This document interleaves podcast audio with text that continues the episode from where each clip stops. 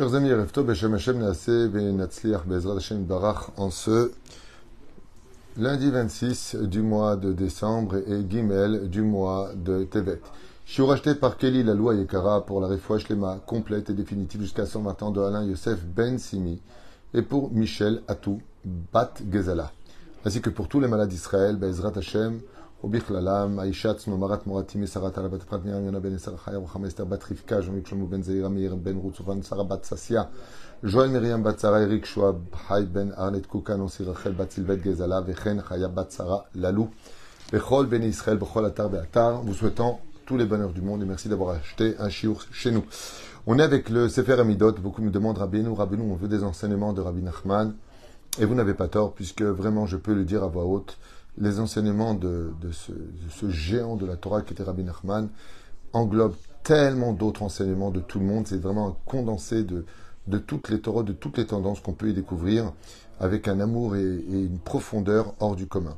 On a beau revenir sur les écrits de Rabbi Nachman, on ressort toujours avec euh, un chidouche. En tout cas, nous allons relier euh, cette étude de Rabbi Nachman pour la Refouach Lema, Bezrat Hashem, des noms qu'on vient de citer.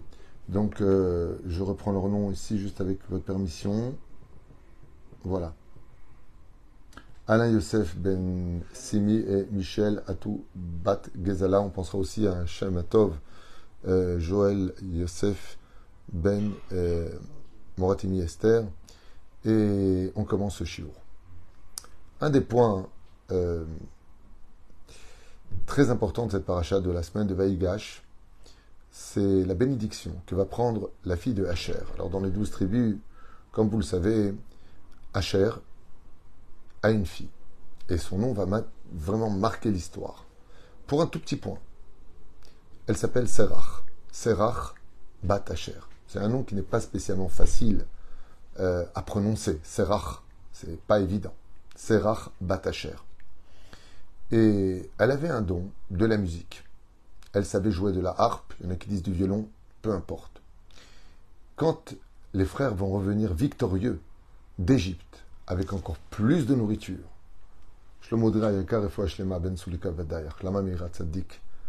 eh bien, il est évident que c'est un grand jour de joie pour tout le monde.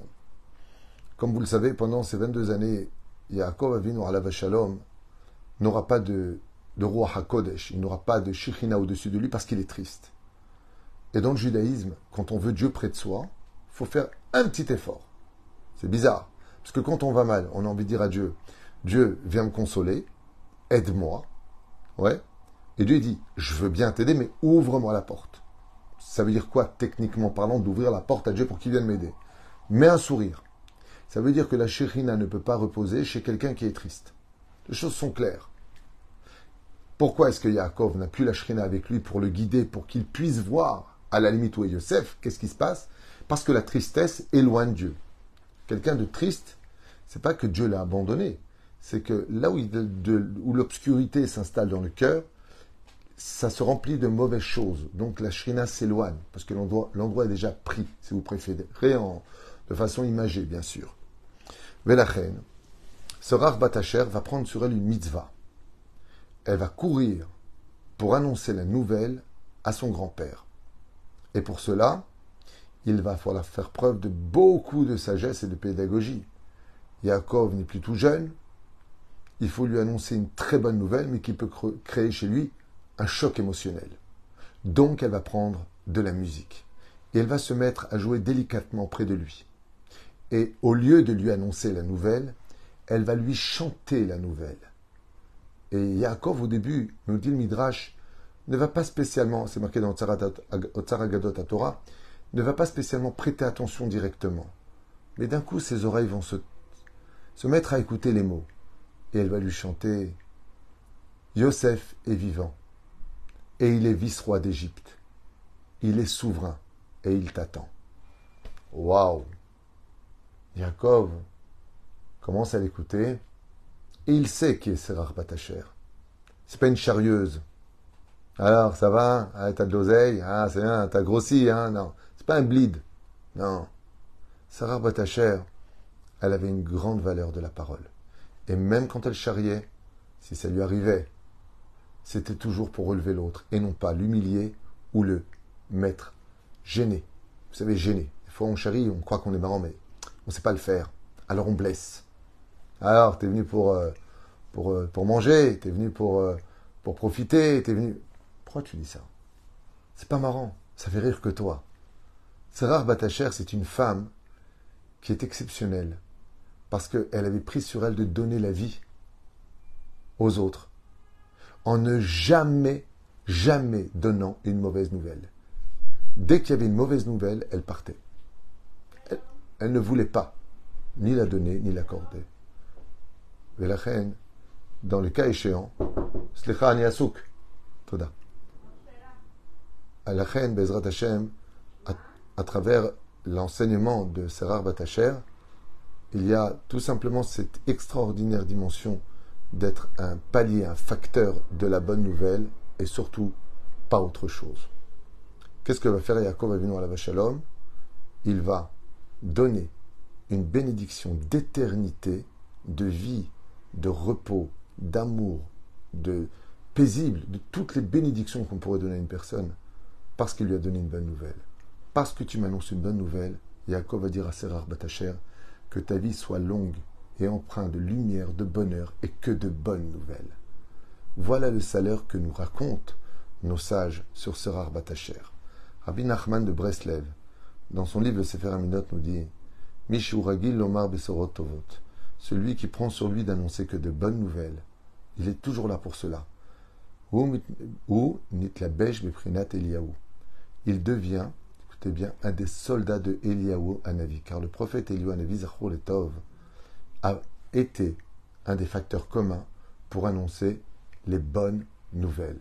C'est-à-dire, il viendra annoncer la Géoula, et étant donné qu'il vient dire enfin, avant que ne vienne la Géoula, les enfants, stop, tout va bien se passer maintenant, eh bien, Elio le Tov va avoir ce mérite d'être celui qui prendra avec lui, tu deviens un ange d'Elio quand tu annonces de bonnes nouvelles. Comme ça nous dit ici, Hu nitlabesh frinat Eliaou.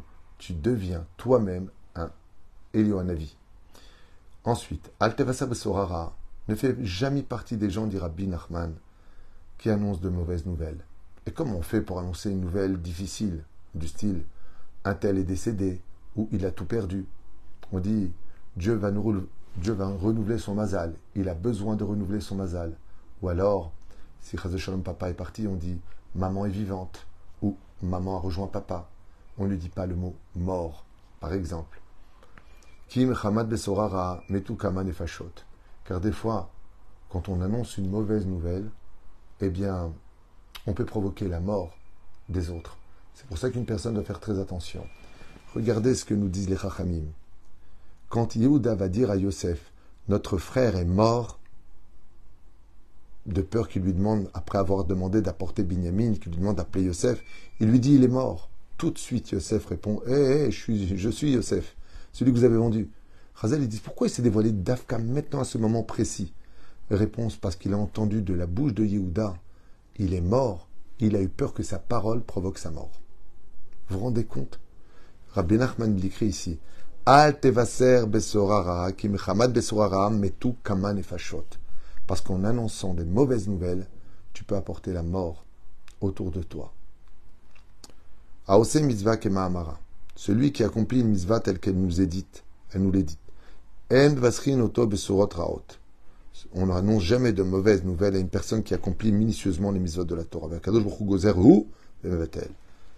Et parce que, il dit, pourquoi on ne lui annonce pas de mauvaises nouvelles?